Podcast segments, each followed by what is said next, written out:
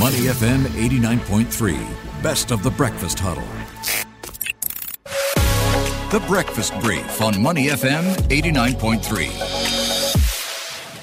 Money FM 89.3, good morning. It's The Breakfast Huddle. Elliot Danker, Barity Technician Ryan Huang with you. Let's take a look at some headlines that investors will be paying attention to today. Obviously, we start off with what markets will be focused on today.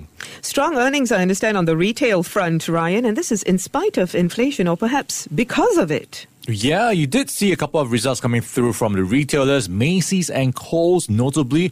And if you look at the details behind their reports, we saw strong sales growth, especially in online sales. So much so that Macy's is talking about launching a digital marketplace next year. And same thing for Kohl's as well, seeing quite strong momentum in both physical sales, physical store sales and digital growth. So both stocks, like many of the retail stocks we've been hearing from in the past week, have been going quite strong. And across the rest of the industry, if you look at what's happening in the tech space, that is also enjoying a bounce, especially with the chip stocks. And if you look at what's happening with the big tech stocks, the likes of Apple are driving up to new highs as well, up 2.9%.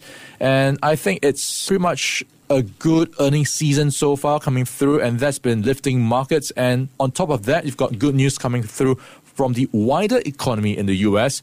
Weekly initial jobless claims still going quite well, and that's heading in the right direction with a new pandemic-era low, dropping to 268,000. So that is something to digest as well on the earnings or the economic front. And on the Philadelphia Fed business outlook, that is also showing some strong data, beating expectations. The latest reading jumping from 23.8 to 39. So that is way above the consensus estimate of 24. So a lot of good news there, but also not some good news for investors to kind of balance off and digest. Yeah, that comes in the form of not so good news where the COVID situation in Europe is concerned. We're looking at three key areas, Germany, Netherlands, and France. Even in Belgium, there are a couple of issues there. In Austria, they've got their own vaccinated, differentiated measures. But Ryan, let's get into the details. Yeah, it's all about how this seems to be resurging in Europe. And in focus is Germany. It is seeing the highest number of daily cases over the course of the pandemic. In fact, it has shattered a new record on Thursday, reporting more than 65,000 new cases. And you've got health officials there warning that the true number of cases could be 2 or 3 times as many. So you do have to really sit back and think about how much or what sort of implications this might have for Europe and the wider economy if things don't get under control soon. And if you look at what's happening in neighboring places, the Netherlands, they are also seeing quite high numbers. In fact, it is a new record for a third day in a row, more than 20,000 new cases.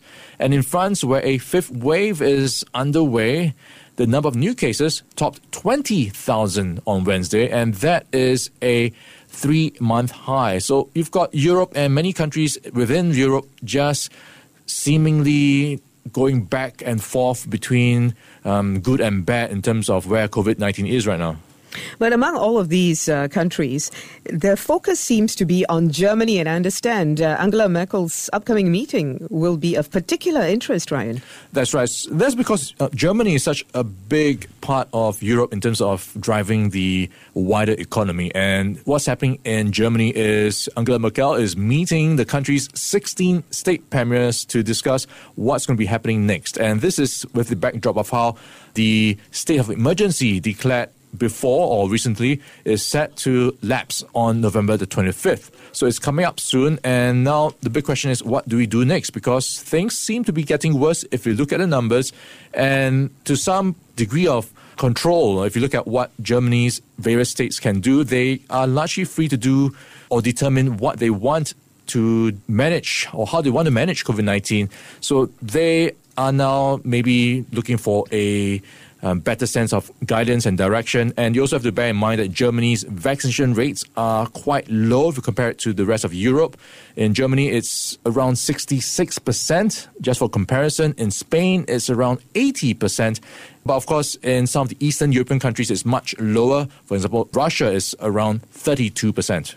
Well, if you're planning to travel, it's really simple. I mean, the VTLs are still on, and we've been taught well by our own government, so just make sure you put up those safety measures as and when you can. Ryan, talk a little bit about this cannibalization of sorts. Facebook wants to be your new favorite store.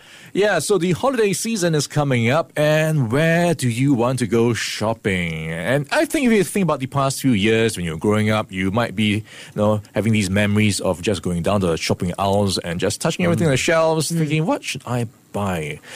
Well, COVID-19, of course, has changed that to some degree because of the change in physical activities and the muted tone of promotions in stores. So here you have social media companies trying to fill the gap. And if you look at what's happening next week, Snapchat is launching an augmented reality-powered Snap holiday market to coincide Black Friday. So here's where you might imagine, you know, going into a virtual store to browse things virtually, you know, with some of the big retailers like Coca-Cola, Under Armour, Amazon Prime, Verizon, Walmart. So it is interesting to see how things are changing in that sense. Well, you see, if you think about the possibility of a metaverse, it's going to just get more and more real, right, as we move forward. This is just AR, but and VR, but more than that. Yeah, the signs are there. So you've got YouTube as well. They recently launched a week-long live streaming event. It's already quite popular in many places. So here's where you've got popular creators selling their products directly on YouTube,